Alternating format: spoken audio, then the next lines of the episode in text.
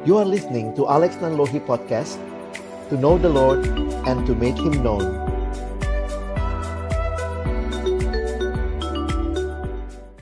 Tema malam hari ini WFH We work for Him. Ini kesempatan langka. Saya dapat kesempatan untuk mengundang salah satu adik saya yang luar biasa dan dia juga dalam bidangnya ya sebagai hmm. HR consultant. Dan saya pikir sih ini kesempatan ya kita juga berinteraksi kita akan dengar dari uh, pakarnya begitu pada malam hari ini ya yuk kita undang aja selamat malam Kak Samuel Amarta selamat malam halo, halo. akhirnya akhirnya kalau kalau lagi biasa susah ketemu ya Sam. iya, iya. Berbulan-bulan ya bang. benar benar. Ini Menentukan saya kenal Samuel sejak uh, zaman-zaman lulus SMA kali ya Samuel ya waktu itu. Ya, ya. Uh, masih kelas 3 SMA ya. Dan ya kesempatan ini wow kalau lihat Samuel sekarang luar biasa. Thank you uh, ini ya bagianmu adalah apa yang Tuhan percayakan dan makin expert dalam bidang itu ya. Amin, amin. Okay. Ya, ya. Boleh kenalin sedikit? Boleh. Boleh kenalin diri sedikit Sam apa yang saat ini lagi dilakuin gitu. Silakan. Ya, ya. Jadi uh, benar kenal Bang Alex dulu sebagai siswa, bukan mahasiswa. sebagai siswa ya dulu Orang saya jadi SMA. ngitung umur gua Sam.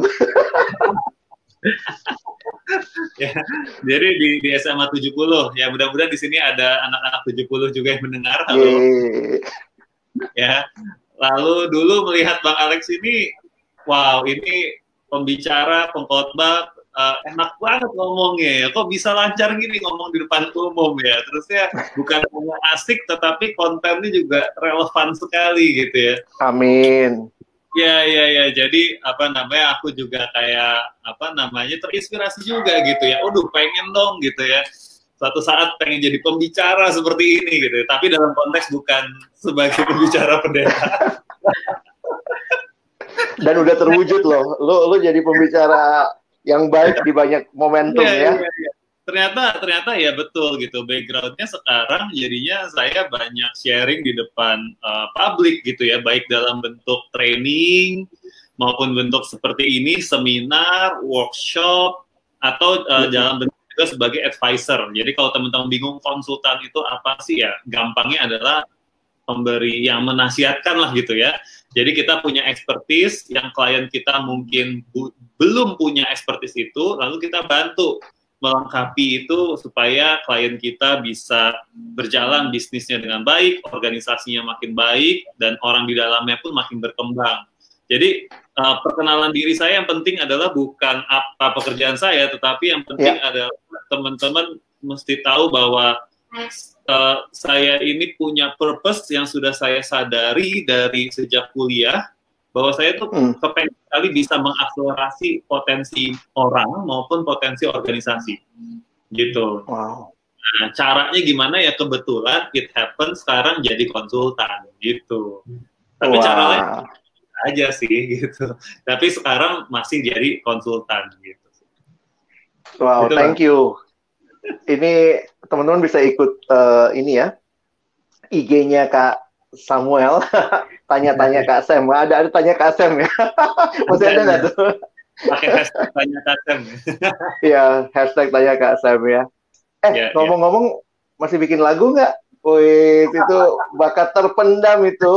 Iya, nah ini juga ini menarik sih. Ini kan pilihan ya gitu. Maksudnya saya iya, ada iya. bakat musik, tetapi untuk mencapai, untuk menjalani purpose saya itu kok jadinya saya masih baru melihat tuh kendaraannya itu lewat HR consultant ini bang gitu loh. Oh ya, jadi, okay. jadi saya memilih untuk udah saya prioritaskan waktu saya di sini gitu ya. Jadi bermusik itu ya paling kalau diminta sama gereja untuk main piano yeah. gitu ya itu ya pas ya, apa namanya kita usahakan terus lah gitu bisa gitu yeah, kan. Yeah. Hebat yeah. ya.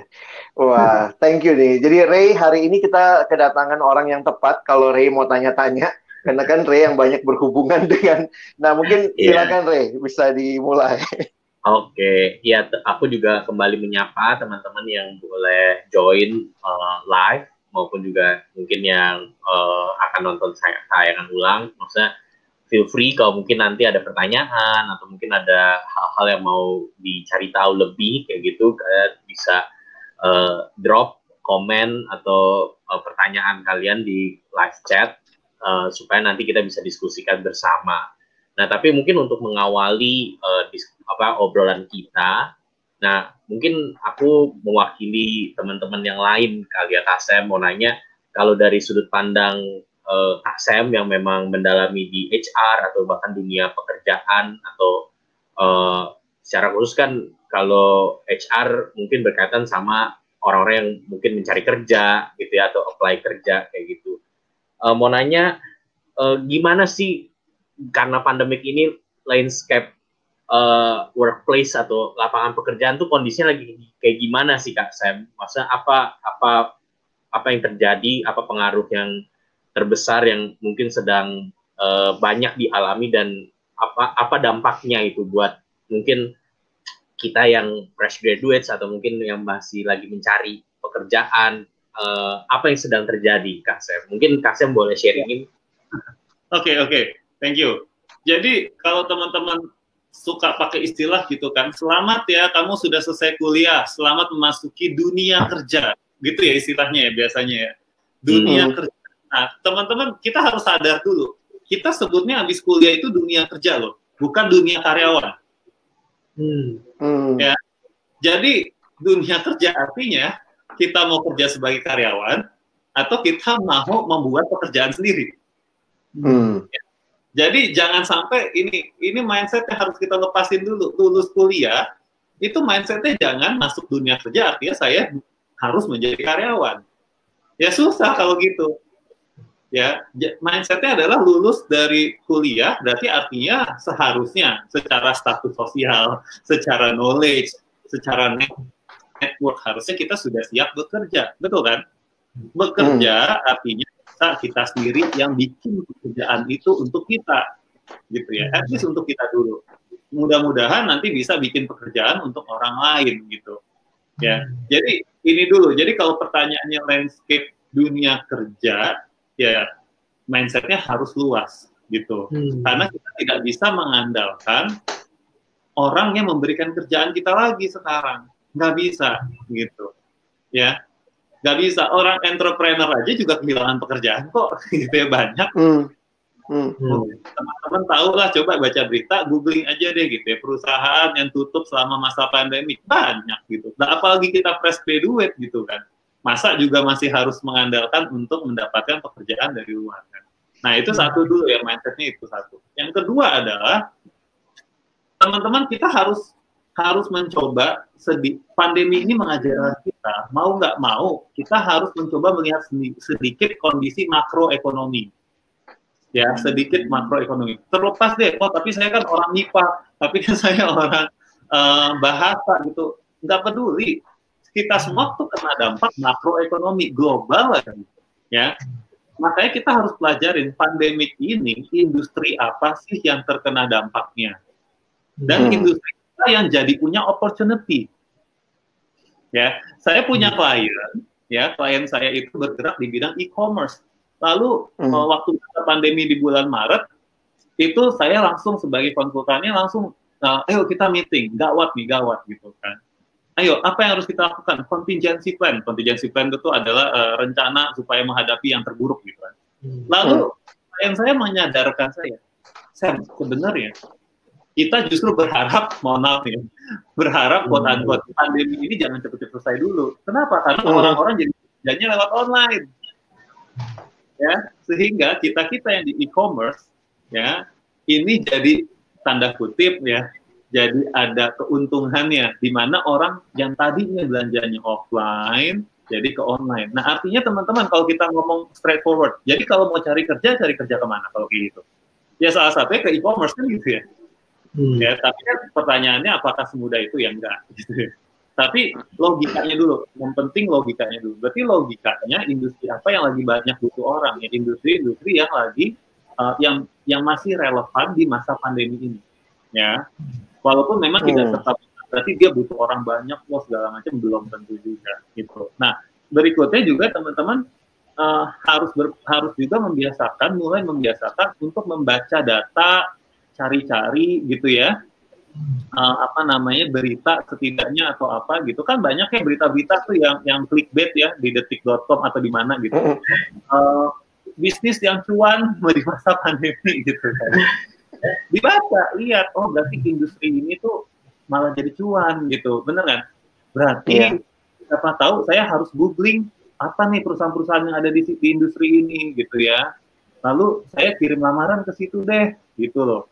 Ya, jadi teman-teman uh, kita pakai pakai ngumpulin data. Nah, contoh ya, saya mau mau share screen boleh ya? Hmm, boleh boleh. Nah, contoh aja nih teman-teman. Ini data gratis tuh, ya. Tapi masalahnya hmm. kita mungkin tahu ya cara cara cara dapetin. Ya, iya. Gitu. Uh -uh. Tapi nggak apa-apa nih, aku kasih share dulu dikit aja. Ya, ini data dari gak main-main dari McKinsey teman-teman. Dari. McKinsey. Hmm. Jadi ini data mengatakan expected spending per kategori over the next two weeks compared to usual. Jadi ini ketika udah COVID beberapa bulan kemudian, McKinsey melakukan apa namanya uh, survei studi, lalu dia bilang bahwa apa sih um, pengeluaran yang di expect untuk akan lebih gitu ya. Ternyata di sini bisa dilihat bahwa um, groceries gitu ya, snack snack itu 31 penambahannya. Artinya apa? Bisnis snack ya, jualan snack itu meningkat di masa pandemi. Intinya gitu deh gampangnya. Hmm. hmm. Tapi cara logika masuk gak? Logikanya iya karena orang di rumah terusnya ngemilnya di mana? Di rumah kan beli snack. Hmm. Ya. Kita kan waktu masa awal pandemi, waduh di rumah nih takut bosen nih gimana nih, gua beli snack, hmm. gitu kan? Masuk kan? Gitu loh ya. Nah, lalu um, yang menarik lagi adalah contohnya ya, nih, ini mungkin lebih gampang bacanya. Uh, alokasi waktu apa yang akan berubah selama masa pandemi? Yang menarik yang berubah dan bertambah adalah cooking di memasak di rumah. Nah. Jadi alokasi waktu, alokasi waktu kita masyarakat itu yang bertambah adalah masak di rumah. Berarti opportunity bisnisnya di mana teman-teman? bikin panci, atau beli panci. jual jual jual makanan yang setengah matang hmm. atau frozen food betul kan nah hmm, berarti kalau betul. cari kerja kita oke okay lah gue nggak mau jadi pengusaha gue mau ini ya udah nggak apa-apa tapi cari kerjanya ke mana berarti cobalah cari ke misalkan frozen food ya kemungkinan dia kemungkinan ya. Ini kan uh, apa kita hanya mengkaitkan korelasi. Kemudian dia malah apa namanya membutuhkan banyak orang. Ya. Ya kayak Netflix gitu tapi sayangnya Netflix nggak buka karyawan di sini. Tapi ini kan contoh ya uh, bagaimana kita mengaitkan uh, kondisi di luar sana dengan opportunity supaya kita tidak merasa terus-terusan menjadi korban gitu kayak kemarin tuh yang agak aneh adalah sepeda ya teman-teman ya iya iya sepeda itu ya, saya dengar banyak cerita orang-orang yang langsung mencium opportunity itu, itu tuh langsung langsung mereka beli sepeda jadi kayak investasi jual mahal gitu. Hmm. itu kalau ya toko-toko sepeda itu saya juga ke Decathlon eh, segala macam, wah sepeda tuh sold out lah segala macam. Ya um, atau apa namanya oh, ini ini mungkin nggak perlu ya dan dan seterusnya. Nah ini ini hanya contoh aja teman-teman contoh hmm. bagaimana kita memandang supaya kita ini tidak negativity bias. Ada istilah negativity bias. Apa itu? Artinya karena ada karena ada ketidak ada hal yang di luar ekspektasi kita, jadi kita merasa semua hal itu tidak baik. Hmm. Ya. Hmm. Hanya karena ada satu ditolak interview atau ada karena satu di, di, di apa namanya melihat mendengar teman atau satu dua teman di, dipecat karena pandemi bukan berarti semuanya dipecat. Hmm. gitu. Nah saya pribadi juga bersyukur termasuk bisnis yang surprisingly ternyata di masa pandemi ini justru uh, saya bisa ma masih dapat klien baru. Nah setelah saya pikir-pikir kenapa ya? Oh mungkin karena klien-klien ini kan salesnya lagi turun nih jadi bisnisnya um, lagi slowing down. Nah, tapi karena dia punya kekuatan likuiditas atau keuangan yang baik, jadi hmm. dia memanfaatkan waktu ini untuk memperbaiki sistem sistem human resource-nya. Yeah. Hmm. Ya, jadi teman-teman bisa banget kok tetap kita men, men, men, twist ya, men-twist ini semua tetap masih ada opportunity-nya. Ya. Jangan jangan nunggu gitu, jangan nunggu ya langsung cari mana company-company industri mana yang kira-kira uh, tidak terkena dampaknya. Ya, hmm. lamar kalau mau ngelamar kerja ke situ. Kalau nggak mau ngelamar kerja, ya usaha kecil-kecilan tadi jualan snack, makanan hmm. jadi jualan sepeda mungkin nggak tahu deh kalau sekarang gimana. peralatan betul nggak betul ya peralatan sepeda helmnya kayak apanya kayak gitu ya butuh butuh modal enggak ada sistem yang namanya dropshipper gitu kan jadi hmm. banyak ya ada sistem dropship kita udah tahu lah mungkin ya kita butuh modal cuma menemukan antara buyer dengan seller yeah. kita dapat komisi segala macam ingat ini dunia kerja bukan dunia karyawan ya hmm. boleh jadi karyawan boleh kita yang mengusahakan pekerjaan kita sendiri hmm. mudah-mudahan menarik okay. tuh ya bukan bukan cari bukan cari, jadi karyawan tapi ya kerja gitu ya jadi jangan ya. jadi jangan nganggur eh, nganggur dalam arti kayak nunggu di rumah terus desperate nggak dapat panggilan. Soalnya banyak yang gitu Sam ya. Kayaknya betul, di tengah-tengah situasi ini. Betul betul. Makanya banyak yang aku pernah nih nulis di Instagram gitu ya. Banyak yang uh, apa ya salah gitu ketika orang tidak bekerja pada sebuah perusahaan besar dianggapnya pengangguran. Hmm. Ya kan? Ya, bayangkan nih kayak saya dulu nih bang, waktu mulai saya kan tadi karyawan di sebuah bank, ya. Lalu abis itu saya resign. Resign kan belum nggak serta merta saya langsung punya perusahaan yang ada PT-nya gitu kan enggak ya? Iya. Saya iya. nggak serta merta saya punya karyawan kan, saya kerja sendiri. Lah, society pasti akan memandang orang-orang kayak saya ini adalah pengangguran. Hmm. Padahal sebenarnya saya bekerja, ya.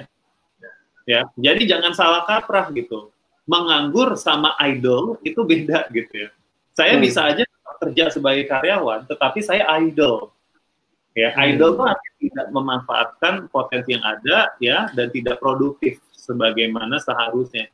Jadi teman-teman yang sekarang juga masih kerja, ya tapi idol nggak ngapa-ngapain itu sebenarnya nganggur. Iya iya iya. Ya. Silakan ya, dan, kalau kita sambungin Alkitab sedikit uh, gitu kan, kan kita iya. bilang, kan juga nggak pernah bilang jadilah karyawan gitu kan, tapi kerja seperti untuk Tuhan kan gitu ya. Hmm, kan, betul. Kan, nggak dibilang uh, jadilah karyawan seperti menjadi untuk Tuhan. Enggak. gitu. Oke. Okay. Nah, Kasem, uh, ini aku uh, nyambung juga ya. Ada beberapa pertanyaan yang masuk. Jadi uh, mungkin di salah satu kesul bukan apa ya kesulitan atau kebaruan yang dialami itu adalah misalnya kalau kita uh, kayak tadi ya Kasem di sebelum siaran bilang interview tapi interview uh, online gitu ya. Nah ini ada Kak Inawati Subakti bertanya gitu, uh, bagaimana sih mempersiapkan interview by telepon gitu ya mungkin uh, cuma pakai suara kayak gitu. Kalau mungkin kan kalau kita ketemu bisa bisa nampilin lebih luas atau gimana hmm. kayak gitu. Nah Kasem sendiri menanggapi pertanyaan interview hanya lewat suara atau mungkin online kayak gitu ada pengalaman atau mungkin ada tips uh, gimana kita bisa mempersiapkan? Silakan Kak Sam. Ya betul. Uh, kalau saya pribadi sih sekarang memang sedang sedang banyak banget menginterview. Jadi teman-teman, uh, tadi saya baru dapat report dari tim saya, ternyata saya sudah menginterview 26 orang dalam satu bulan ini. Cukup wow. banyak. semuanya lewat semuanya lewat online ya, lewat tapi ada videonya. Tapi suatu uh, ada juga banyak, ada juga beberapa yang saya interview dia lagi nggak bisa nyalain video ya, kita nggak bisa ngapa-ngapain kan. Jadi hanya mengandalkan suara. Oke, okay. um, dalam pemikiran recruiter ya kalau kita tidak punya video sebenarnya nggak terlalu pengaruh juga sih. Cuman teman-teman harus menyadari bahwa ada persepsi-persepsi yang terbentuk dari suara kita. Hmm. oke? Okay? persepsi apa sih yang terbentuk? Contoh kalau saya nelpon orang mau itu untuk interview kayak mau untuk apa kayak lalu orangnya ngomongnya pelan-pelan. Persepsi yang terbentuk apa oh dia kayaknya lagi nggak nyaman deh untuk saya telepon, betul kan? Jadinya yeah. kita jadi fokus gitu, ya. Kedua, kalau saya nelpon orang, sayanya antusias mau tahu tentang orang ini. Interview itu kan tentang perkenalan ya, saling mengenal ya. Lalu saya udah antusias, halo, selamat sore Ibu, uh, terima kasih waktunya sudah datang ke interview kita. Lalu dia jawabnya dengan intonasi, dengan volume yang menunjukkan dia itu tidak antusias atau lemas. Hmm.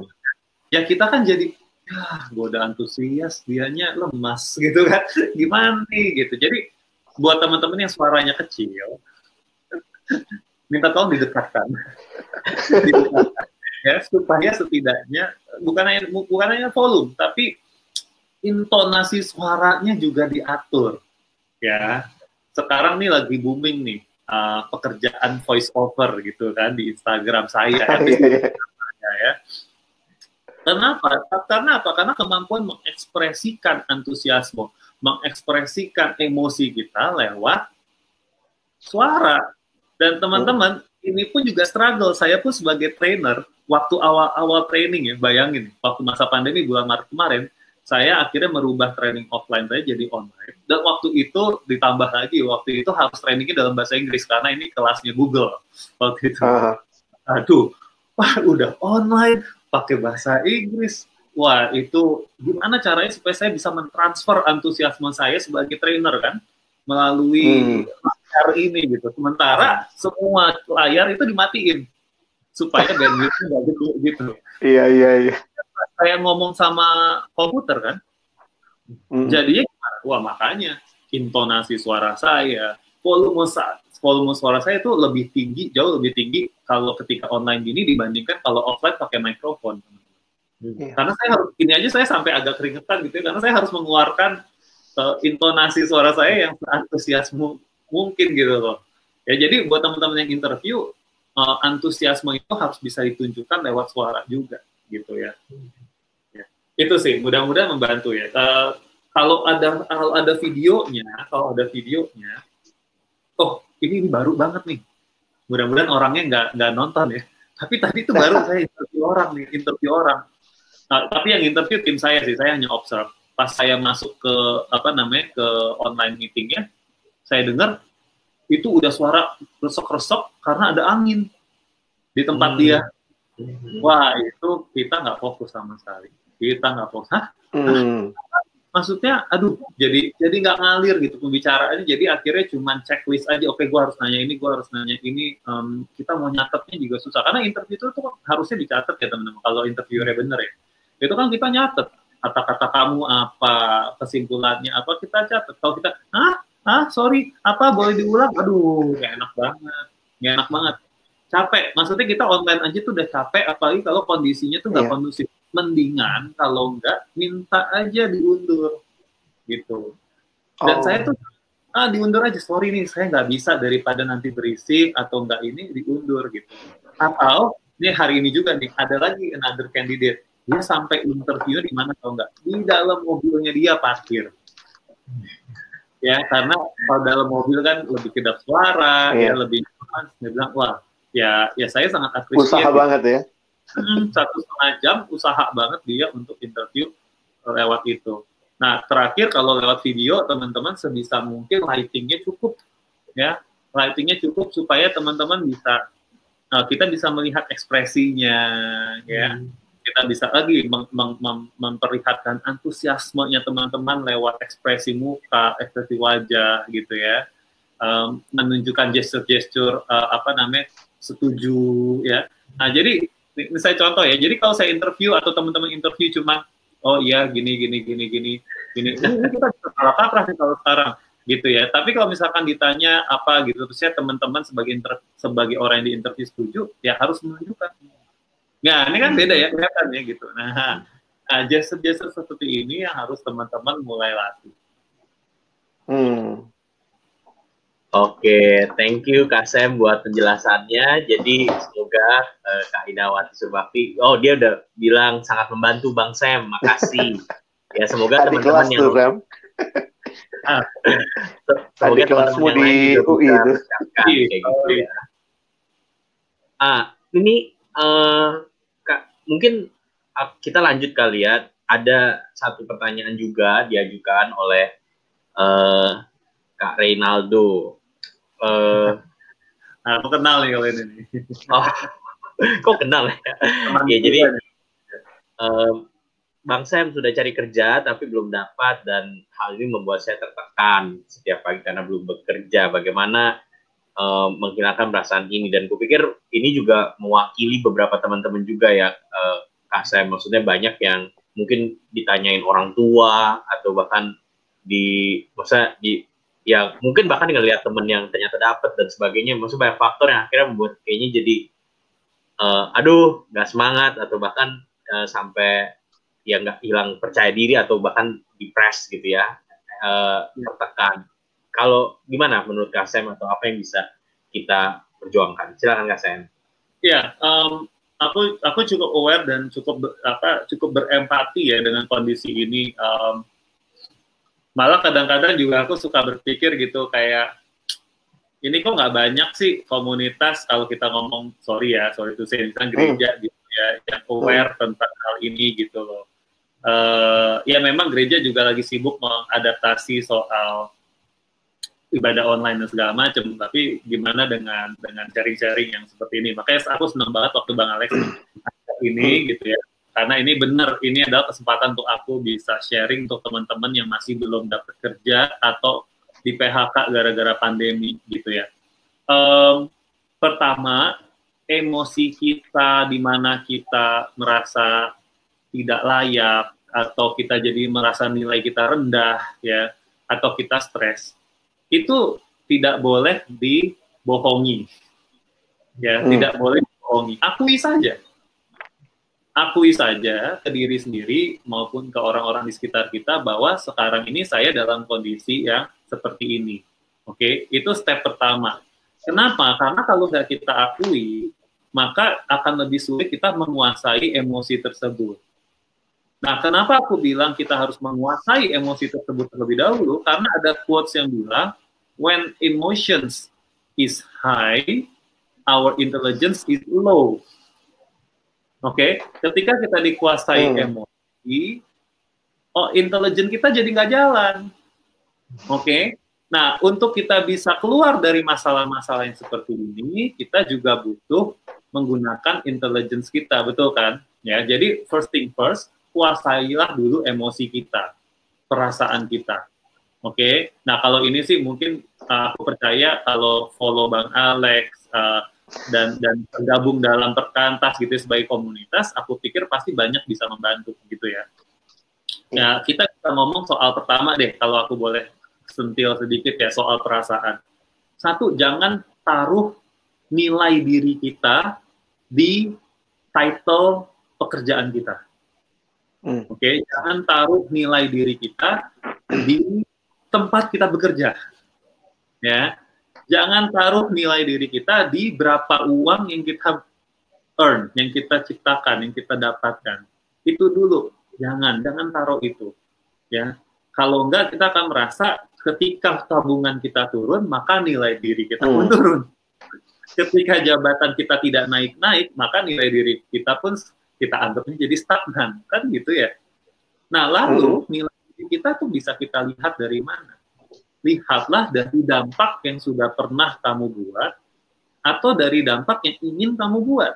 Benar nggak? Ya. Jadi teman-teman, oke, okay, for sejenak ya, sejenak aja, jangan jangan keseringan nanti. Sejenak coba lupakan dulu soal title. Sejenak lupakan dulu soal uh, pekerjaan. Tetapi coba kalau lagi kita nganggur, kita kan punya banyak waktu nih. Hmm. Coba kenali diri kita sendiri. Apa yang harus dikenali? Satu, saya tuh pengen punya dampak apa sih ke orang-orang di sekitar saya.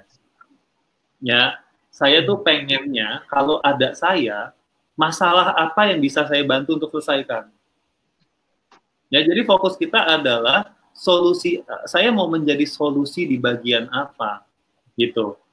Nah, kalau bingung lagi, kita baru tanya lagi ke diri kita sendiri, saya ini bisanya apa? Nah, bisa ini, nah ini yang banyak yang salah bisa itu bukan berarti kita lebih unggul daripada orang lain. Bukan, ya. Bisa itu artinya ya ya bisa, pokoknya saya bisa gitu. Di iya. level saya apa pun. Nah, kalau kita ngomong apa kekuatan saya, berarti artinya apa yang paling saya bisa dari yang saya bisa kan gitu ya. Hmm. Bukan apa yang paling saya bisa dibandingkan orang lain. Jadi buat Aldo dan teman-teman yang lain, coba gunakan waktu ini untuk mengenali diri sendiri dengan salah salah salah duanya adalah list down. Benar-benar harus tulis loh, benar-benar harus tulis. Saya aja melakukan kok. Saya melakukan loh, saya tulis. Saya ini bisa apa sih? Kalau bingung, tanya ke orang-orang sekitar, tanya ke orang-orang sekitar, uh, super power saya apa sih? ya itu dua tiga satu bulan yang lalu saya nanya loh ke teman-teman saya yang dekat gitu ke mentor saya hmm. mantan bos saya bahkan saya tanya gue lagi pengen ini nih um, menjaga supaya tetap self aware nih gitu.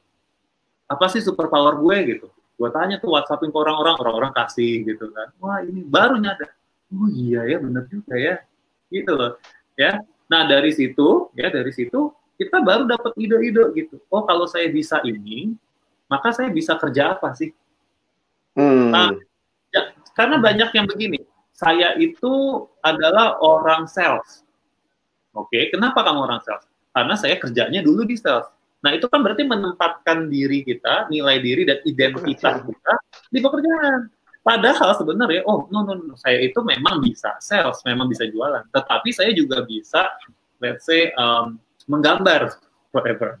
Ya. Hmm. Saya bisa uh, atau saya juga mau atau atau sabar banget untuk ngurusin orang gitu ya padahal saya bukan suster saya bukan pembantu tapi saya sabar untuk ngurusin orang nah list down aja list down semua apa yang bisa lalu coba ngomong ke grup ke teman-teman eh gue tuh bisa menawarkan jasa ini nih ada nggak yang kira-kira mau bayar gue untuk jasa ini teman-teman saya ngomong gini bukan hanya teori ya, karena itu yang saya hmm. lakukan itu Bang Alex tahu tuh. Waktu saya nggak masuk SPMB Bang. Iya. Ya. Waktu itu aku ketemu Bang Alex dalam kondisi aku nggak lulus masuk UI. Dalam konteks dulu, anak 70 nggak masuk UI itu memalukannya bukan main. Karena apa? 80% angkatanku masuk perguruan tinggi negeri. Mm. Ya, bayangin. Dan aku nggak punya cadangan, nggak punya uang untuk kuliah di swasta. Swasta. Lulusan SMA, coba bayangin. Apakah dan harus kerja? Aku harus kerja, harus menghasilkan uang waktu itu. Kenapa? Karena uh, ya orang tua harus dibantu intinya gitu, ya kan? Nah, apa yang aku lakukan? Ya aku lihat, gue bisa ngapain. Oh, ternyata gue bisa main musik. Teman-teman tahu, lulus SMA, aku berhasil waktu itu mengumpulkan uang dari orang tua siswa SMA 70 untuk membuat album musik. Hmm. Ya. Vokal grup dan paduan suara yang di mana aku jadi produsernya, sutradaranya, pengisi ininya semuanya deh. Pokoknya gue lakuin bermurah. Ya. Gue nggak punya komputer bang, nggak punya komputer hmm. untuk duplikat CD. Minjem komputer teman, ada teman gereja juga tuh. Kalau masih ingat si Albert kalau tahu bang, sama bang, hmm. tuh kalau tahu tuh anak anak pekantas juga kalau nggak salah. Ya, minjem komputer dia, nyari ke glodok apa inian CD gitu zaman itu duplikat. Benar. Untuk dapat uangnya nggak seberapa tapi ya cukup lah gitu ya, untuk makan, transport gitu kan. Terus ngapain lagi? Saya mikir saya bisa apa? Oh saya tuh bisa matematika dibandingkan mata mata pelajaran yang lain. Jadilah ngelesin banyak orang. Ngelesin tuh matematika inilah itu segala macam bahkan ke anak-anak kelas 2 SMA juga gitu ya. Untung mereka juga mau gitu, percaya gitu ngelesin anak SMP pernah, ngelesin anak SD pernah. Jadi setahun itu saya nggak bisa bilang saya nganggur sebenarnya nggak bisa karena sibuk hmm. bikin album, ini album, lalu uh, ngelesin anak-anak, ya ngajar vokal grup juga segala macem. Ya jadi uh, nggak uh, apa-apa kalau kita memang harus kayak kembali lagi ke masa-masa di mana kerja serabutan, ya kan orang banyak bilangnya itu kerja serabutan ya. Nggak apa-apa dibanding kita meratapi diri sendiri dulu atau fokusnya hanya hanya melempar lamaran aja gitu loh. Nggak apa-apa gitu. Pada masanya, pada masanya ketika lamaran itu datang, kita dipanggil interview. Percaya saya, saya sebagai HR, saya akan tanya, waktu kamu nganggur, kamu ngapain aja? Hmm. Oke, okay? nganggur dalam konteks waktu nggak kerja untuk untuk perusahaan ya waktu kamu nggak bekerja, ini kan kamu kan saya lihat di, dipecat nih karena pandemi, ya kan? Terusnya setahun nih, misalkan amit-amit ya mohon maaf. Misalkan setahun nih kamu nggak nggak ini baru ketemu saya nih sebagai interviewer, kamu ngapain setahun ini? Kalau jawaban kita adalah meratapi nasib saja, ya ya, ya ya tahu sendiri lah gitu ya Iya, iya. gitu ya tapi kalau kita bilang oh saya usaha ini terlepas dari berhasil atau nggak berhasil saya usaha ini Hmm. saya usaha itu saya menyadari kekuatan saya apa. Saya waktu itu mencoba untuk melamar ke sini karena saya tahu ini kekuatan saya walaupun ini bukan saya nggak punya pengalaman di sini segala macam. Ya. Nah tips yang terakhir adalah teman-teman jangan ragu-ragu untuk menawarkan bantuan jasa secara gratis. Ingat kerja. Ya memang kita butuh uang tetapi kadang-kadang untuk dapat uang kita butuh buktikan dulu kita tawarin gratis Ja- jangan gengsi gitu. Hmm. saya pun juga gitu gitu ya. Saya mau mulai sesuatu ya kayak konsultan saya dan segala macem diawali dari apa gitu. Ya udah lu lu gua bantuin dulu deh ntar lu lihat gua membantu atau enggak baru lu bayar. Ya. Itu awal saya konsultan ya ya begitu gitu loh. Eh nih gue bisa. Coba aja gue bantu. Hmm. ya gua nggak bakal nggak nggak ini deh. Nanti gua kasih tauin kalau lo suka bayarannya segini. Tapi kalau enggak ya nggak apa-apa gitu. Gua buat belajar aja. Dan itu banyak loh orang-orang yang yang bantuin saya tuh kayak begitu caranya gitu ya. Dan akhirnya event eventually tetap saya bayar gitu. Gitu ya. Karena emang ketika ada value ada nilai tambah yang dikasih pasti orang itu orang lain pasti akan akan akan akan bayar kok. Hmm. dan jangan terpatok hanya nah ini jangan terpatok sama perusahaan-perusahaan besar. UKM itu keren loh. UKM itu keren loh. Teman-teman nggak mungkin juga nggak pernah sadar betapa kerennya UKM UKM Indonesia yang imun sama pandemi loh. Ya. Benar loh saya juga kaget. Kenapa UKM bisa imun sama pandemi? Karena beban operasionalnya belum besar. Ya. Jadi waktu penjualan menurun kalau dia mengelola uang dengan baik ya Hmm. dia bayar penjualan tuh masih murah gitu. Hmm. kalau perusahaan besar turun dikit beban operasionalnya mah tetap apalagi kemarin THR naik. Hmm, betul. Naik malah. ya kan? Penjualan turun beban THR naik. Perusahaan udah gede makanya banyak layoff. UKM UKM Hmm. cerita. Gitu ya.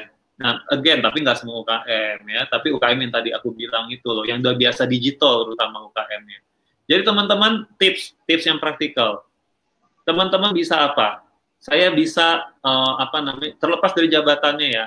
Pokoknya saya bisa deh yang namanya kerja rutin balas-balasin chat ya di sosial media atau apa boleh. Cari aja di Shopee Tokopedia mana toko-toko yang best seller atau ratingnya sebagai seller bagus. Lihat dia jualan apaan, lihat di situ ada data produk itu terjual berapa. Kalau produknya udah terjual seribu lebih segala macam, berarti kan bisnisnya bagus beneran. Iya. Coba deh, googling apa namanya, coba research company ini apa sih, siapa yang punya sih, bisa nggak ya gue bantuin dia. Iya, banyak iya. kan sekarang tuh udah zamannya udah gampang, bukan gampang sorry, Iya, zaman informasi terbuka. terbuka. Mau tahu UKM mana yang bagus, cek data di Shopee. Cek data di Shopee. Semua itu data publik kok. Ya, saya nggak pernah Hmm. percaya gitu ya. Eh, Di masa-masa pandemi gini, yang jual snack itu ternyata membludak gitu kan. Coba cek di Shopee yang jual snack. Siapa? Ya, Hmm. gimana caranya coba hubungin. Entahlah iseng-isengnya coba chat aja. Hai kak, ada lowongan kerja nggak? Siapa tahu yang bales baik gitu ya. Terusnya kayak, eh ada nih gitu. Kita nggak pernah tahu. Bantuin gua balesin chat gitu ya. Iya, iya, iya, iya. Ya. Yang penting kan Kak, dia punya product knowledge ya. Iya iya kak. Mau nggak bantuin bantu saya bantuin untuk balesin chat gitu kan? Di situ masih ada lowongan nggak gitu? Saya bersedia deh kerja setengah hari. Boleh juga ya kan? Boleh juga. Kalau misalkan terlalu beban buat UKM-nya ya udah deh saya kerja cuma sehari dua hari di kamu sehari eh, seminggu dua hari di kamu seminggu tiga hari di perusahaan lain. Boleh nggak? Boleh juga. Sah sah aja. Iya, iya, iya. Wow, luar biasa ini. Tipsnya jadi out of the box ya Kak Sam. Karena kalau enggak, kita mikirnya pokoknya gua lulus harus dapat kerja di perusahaan apa gitu ya.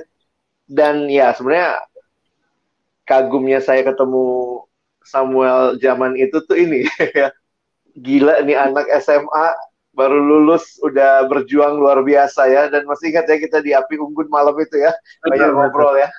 Sambil kamu pegang gitar. Iya iya.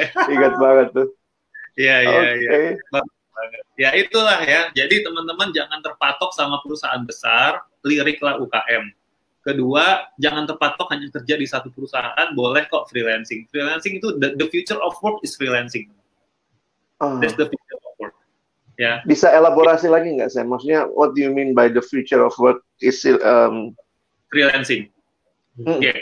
Jadi sekarang ini perusahaan itu kan semakin menyadari bahwa dia harus fokus sama core bisnisnya ya. Okay. Core bisnis. Contoh, perusahaan yang core bisnisnya adalah membuat apa ya teman-teman yang mungkin gampang. Misalkan dia fashion lah. Core bisnisnya itu hmm. adalah membuat baju keahlian dia adalah buat baju. Ya. Lalu untuk membuat untuk menjual baju ini dia butuh bantuan orang digital marketing. Biasanya kan gitu ya. Hmm. Nah, dia nggak sekarang ini zamannya bukannya dia punya orang digital marketing full time hmm. di kantor. Tetapi karena ini fungsi supporting, dia mendingan ambil freelance. Oh, okay. Makanya freelance freelance digital marketer. Nah, kenapa perusahaan lebih milih freelance? Soalnya gampang kan, kalau saya nggak nggak puas sama dia, ya saya tinggal cut, habis itu saya ganti dengan freelance yang lain. Ya, nah teman-teman uh, jangan berpikir gini, oh kak, tapi kalau freelance kan berarti nggak ada kepastian financialnya. Ya hmm. sekarang lihat kan, lo jadi karyawan juga bisa dipecat besok. ya, nggak nggak ada yang bisa kasih kita kepastian teman-teman, nggak ada gitu ya. Ya kalau freelance kita justru punya apa ya punya andil untuk secara aktif mencari klien kita kan dan bisa hmm. belajar gitu loh ya kayak saya gini saya saya tadi bilang sama bang Alex sama Ray juga kayak ya anggap aja kerjaan saya ini kayak jadi HR manager untuk beberapa company gitu sekaligus artinya saya harus belajar ada klien saya yang startup teknologi ya ah, gitu belajar teknologi kosmetik skincare uh, semua gitu ya itu saya harus belajar. Nah inilah keunggulan kalau modelnya adalah freelance. Ya walaupun hmm. ya saya ada sebagai perusahaan konsultan, tapi kan ini nggak nggak beda sama bisnis modelnya freelance. Makanya teman-teman hmm. juga jangan lupa untuk masukin uh, biodata di freelancer.com atau di seribulancer.com. Itu diupdate tuh profilnya, ya. Hmm. Saya aja pernah bikin kartu nama itu pakai uh, namanya Fiverr.com, Fiverr F F I V E R itu apps. Yang buat kartu nama saya itu orang dari uh, entah dari Eropa mana gitu lupa. Jadi itu worldwide. Saya tinggal lihat portfolio di sana. Oh ya gue suka nih, gue order hanya by chat segala macam selesai. Jadi desain kartu nama saya ya jadi bahkan opportunity-nya worldwide teman-teman masuk ke Fiverr.com oh, ya untuk teman-teman desainer saya nggak tahu sekarang dia udah ada apa lagi selain desainer mungkin videographer I don't know ya update profile di Seribu Lancer saya nggak dibayar ya. Seribu Lancer freelancer.com Fiverr apalagi ya. Uh, ya you name it lah tanya uh, coba aja cek mm -hmm. gitu ya. Jadi jangan cuma update CV di Jobstreet di kaliber itu. Boleh itu boleh. Tapi jangan hanya itu update jual profil digital pro, jual profil kita di platform-platform freelancer freelancing. Gitu. LinkedIn. Aduh teman-teman. hmm.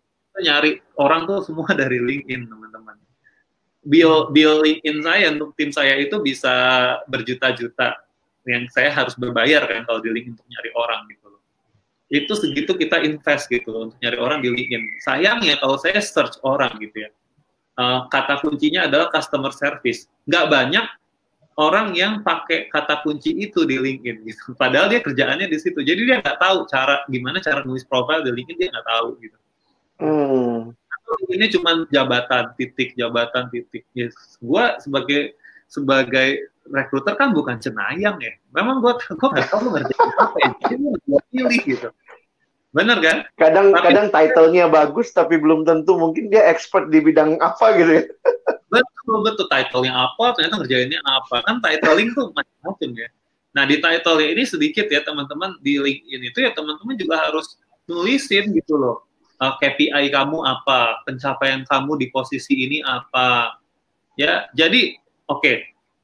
In in short, teman-teman yang lagi nganggur sekarang, CV kalian itu bukan hanya di Word documents.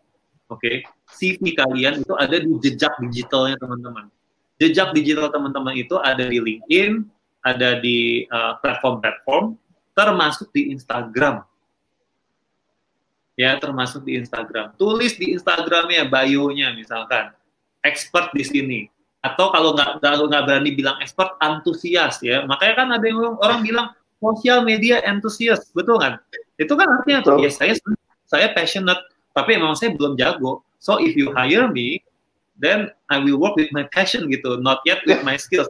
Oke okay juga ya, nggak iya, apa-apa. Yeah, yeah. Ya, atau data entusias gitu. Ya saya memang tertarik. Artinya kan kita mengundang orang yang yang membutuhkan da, apa skills data itu uh, bisa mengkontak ke saya. Jadi Instagram pun juga bisa jadi platform untuk jualan teman-teman. Jualan diri.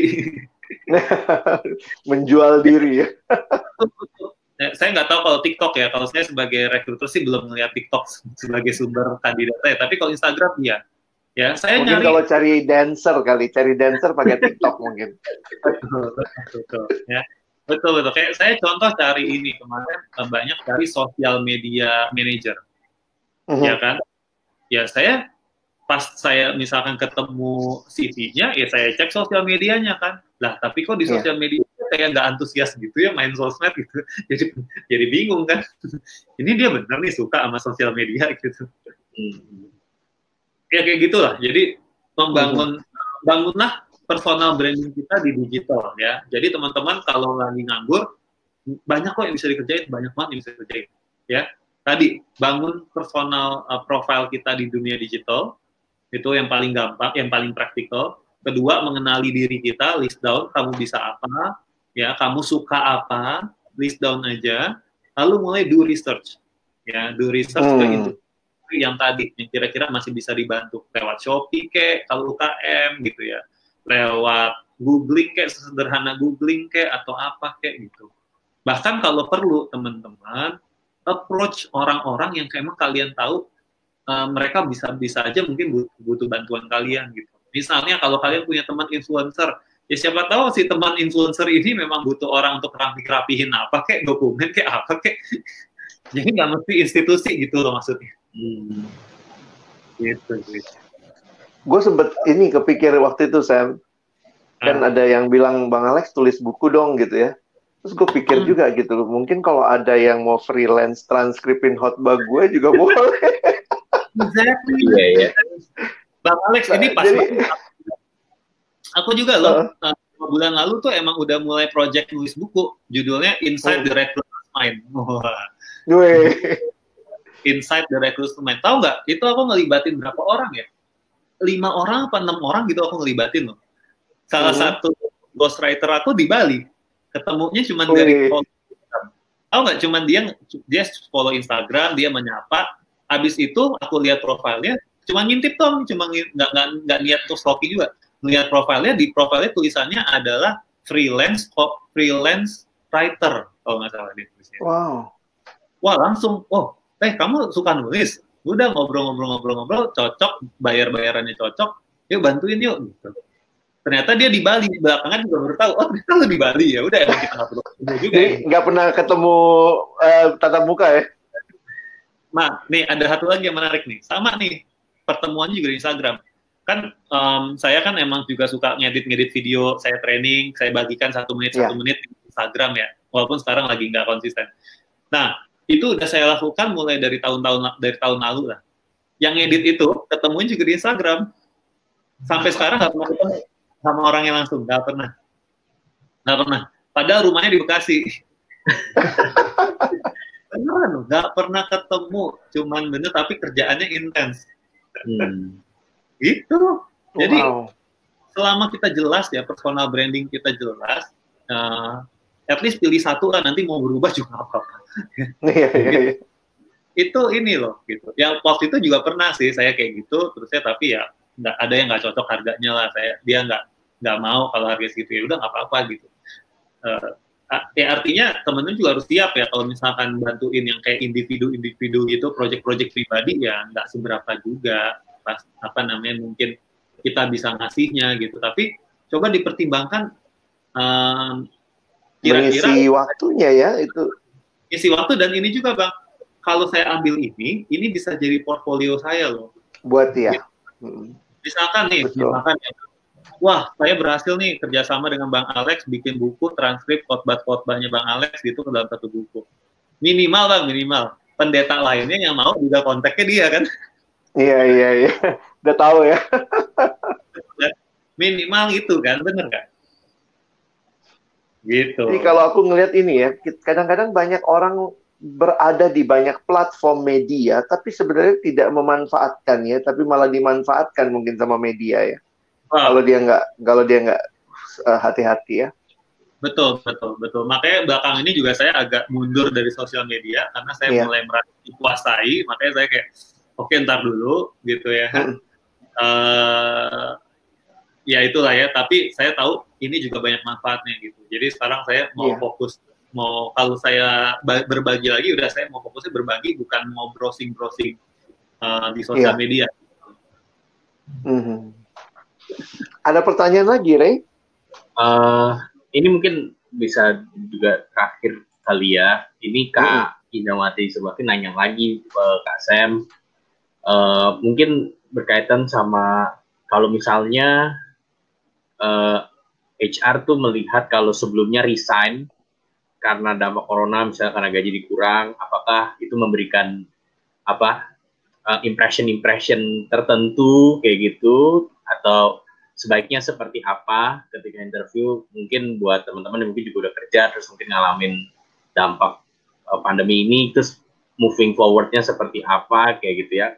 Sam mungkin bisa kasih uh, pendapat. Ya ya ini teman-teman sebetulnya kalau teman-teman dipecat karena pandemi ini malah malah enak.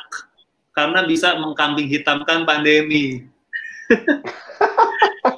Kalau nggak ada pandemi di ya teman-teman teman-teman kalian dipecat ya keringet dingin kan? Benar nggak? Nggak ada yang bisa disalahkan. Yang disalahkan adalah berarti kamu kinerjanya nggak bagus dong hmm. sampai dipecat gitu kan ya saya sebagai rekruter pun mau ngomong apa kalau saya saya juga sering kok belakangan ini interview orang terus dia cuma nulisnya uh, alasan berhenti bekerja karena dipecat karena pandemi. Ya saya masa mau bilang kamu pandemi atau karena kinerja kamu kurang bagus nggak mungkin. ya udah blur, udah blur gitu. Ngerti ya teman-teman? Udah blur gitu. Jadi udahlah, nggak usah mengkhawatirkan hal-hal yang seperti itu. Ini secara global kok kalian tuh yang dipecat itu bukan hanya sendiri kok gitu ya. Secara global ini juga banyak orang yang dipecat lebih baik memusingkan soal uh, bagaimana tetap bisa berkembang walaupun tidak bekerja di perusahaan. Itu aja dipikirin. Hmm. Ya. Jadi nggak usah terlalu nggak usah terlalu faking juga. Wah iya ini segala macam enggak. Ya udah pokoknya saya dipecat karena fungsi saya tidak relevan di masa pandemi. Selesai mau ngomong apa lagi? Kan gitu. Lalu teman-teman introspeksi diri Nah ini nih, oke ya, ini sekarang saya ngomong-ngomong tajamnya begini. Tapi kalau ternyata di antara teman di antara teman kerjanya yang fungsinya sama tapi masih ada yang di keep terusnya kamu dipecat nah kamu harus introspeksi diri ngerti ya maksudnya yeah. jadi misalnya nih ada di, di satu perusahaan ada orang sales dua tiga orang yang dipecat dua orang yang satu nggak dipecat Artinya kan fungsi salesnya sebenarnya masih relevan, betul nggak? Tetapi yang dipilih untuk stay itu berarti apa? Berarti yang dianggap paling bisa menghasilkan, benar nggak? Hmm. Yang dianggap bisa produktif. Nah, kita harus jujur ke diri kita sendiri. Kalau kita dipecat, berarti kita apa yang harus saya perbaiki, gitu loh. Ya, jadi jangan jadi ngejulit. Oh, ya, ini gue dipecat, jangan gitu coba berani tanya ke mantan bosnya, bos boleh tahu nggak dia nggak dipecat, gue dipecat. Emang ini pandemi, gue tahu lu jangan ngomong ini pandemi pandemi gitu. Tapi gue pengen tahu kenapa gue yang harus dipecat gitu loh. Dalam konteks apa yang harus gue uh, development. Yeah. Hmm. Dalam konteks itu gitu. Nah, kalau teman-teman bisa apa namanya mendapatkan itu dengan hati yang lapang dada, nah itu akan membuka pengembangan diri kita gitu. Jadi juga jangan sampai memanfaatkan pandemi ini untuk menutupi kekurangan kita, jangan juga. Gitu. Ya. Jadi yang dipusingkan itu aja sih. Kalau saya dipecat tapi teman saya nggak dipecat, apa yang harus saya kembangkan? Itu yang dipusingin. Ya. Oke, Kak Sep. Ya, aku pikir semoga mungkin percakapan-percakapan tadi, contoh-contoh Kak Sem boleh uh, menolong kita gitu ya. Maksudnya teman-teman bisa lihat bahwa sebenarnya kita bisa banget uh, mem memikirkan, mengevaluasi, mengusahakan, uh, melangkah kayak gitu ya. Jadi semoga apa yang kita diskusikan boleh menguatkan dan menolong teman-teman untuk mulai melangkah gitu ya, mulai coba meng mempraktekkan ide-ide atau mungkin uh, apa insight-insight tadi dari Kak Sam supaya uh, kita bisa sama-sama ini ya terus berkembang dan terus bertumbuh. Uh, Bang Alex gimana? Ada ada kesimpulan atau mungkin ada yang mau Bang Alex bagikan? Ya kalau saya sih bersyukur ya melihat uh, apa yang di-sharingkan Samuel malam hari ini juga menolong kita lah untuk ya mungkin kalau kita beri judul hari ini work for him gitu ya. Ini kan benar-benar membingkai bagaimana kita mengupayakan bagian kita.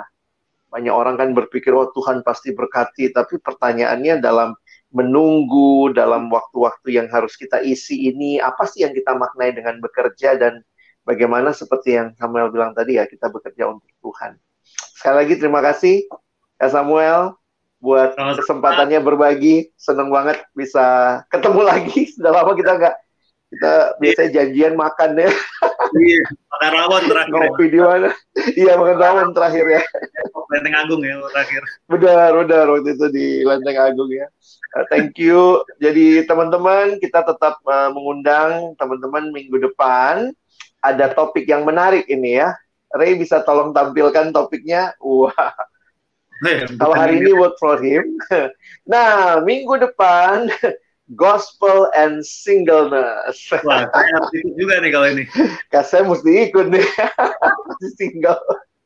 Jadi uh, kita akan sama-sama dengan Pastor Yosia Yusuf dari GBI Rock Sydney dan Pastor Yosi akan share tentang gospel and singleness. Jadi uh, ya tentu ini juga ini ya konsep bagaimana sih kalau kita masih single so what gitu ya.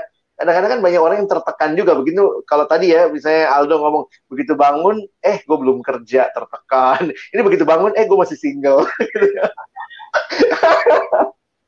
Jadi uh, kita pengen dengar nanti dari Pastor Yosi. Jadi uh, stay tune teman-teman minggu depan dan sekali lagi hari ini kita akan tutup sama-sama dalam doa. Saya minta uh, Bang Rey ya boleh tutup dalam doa sekaligus doakan Kak Sam, uh, Samuel bisa terus berkarya dan jadi berkat buat banyak orang.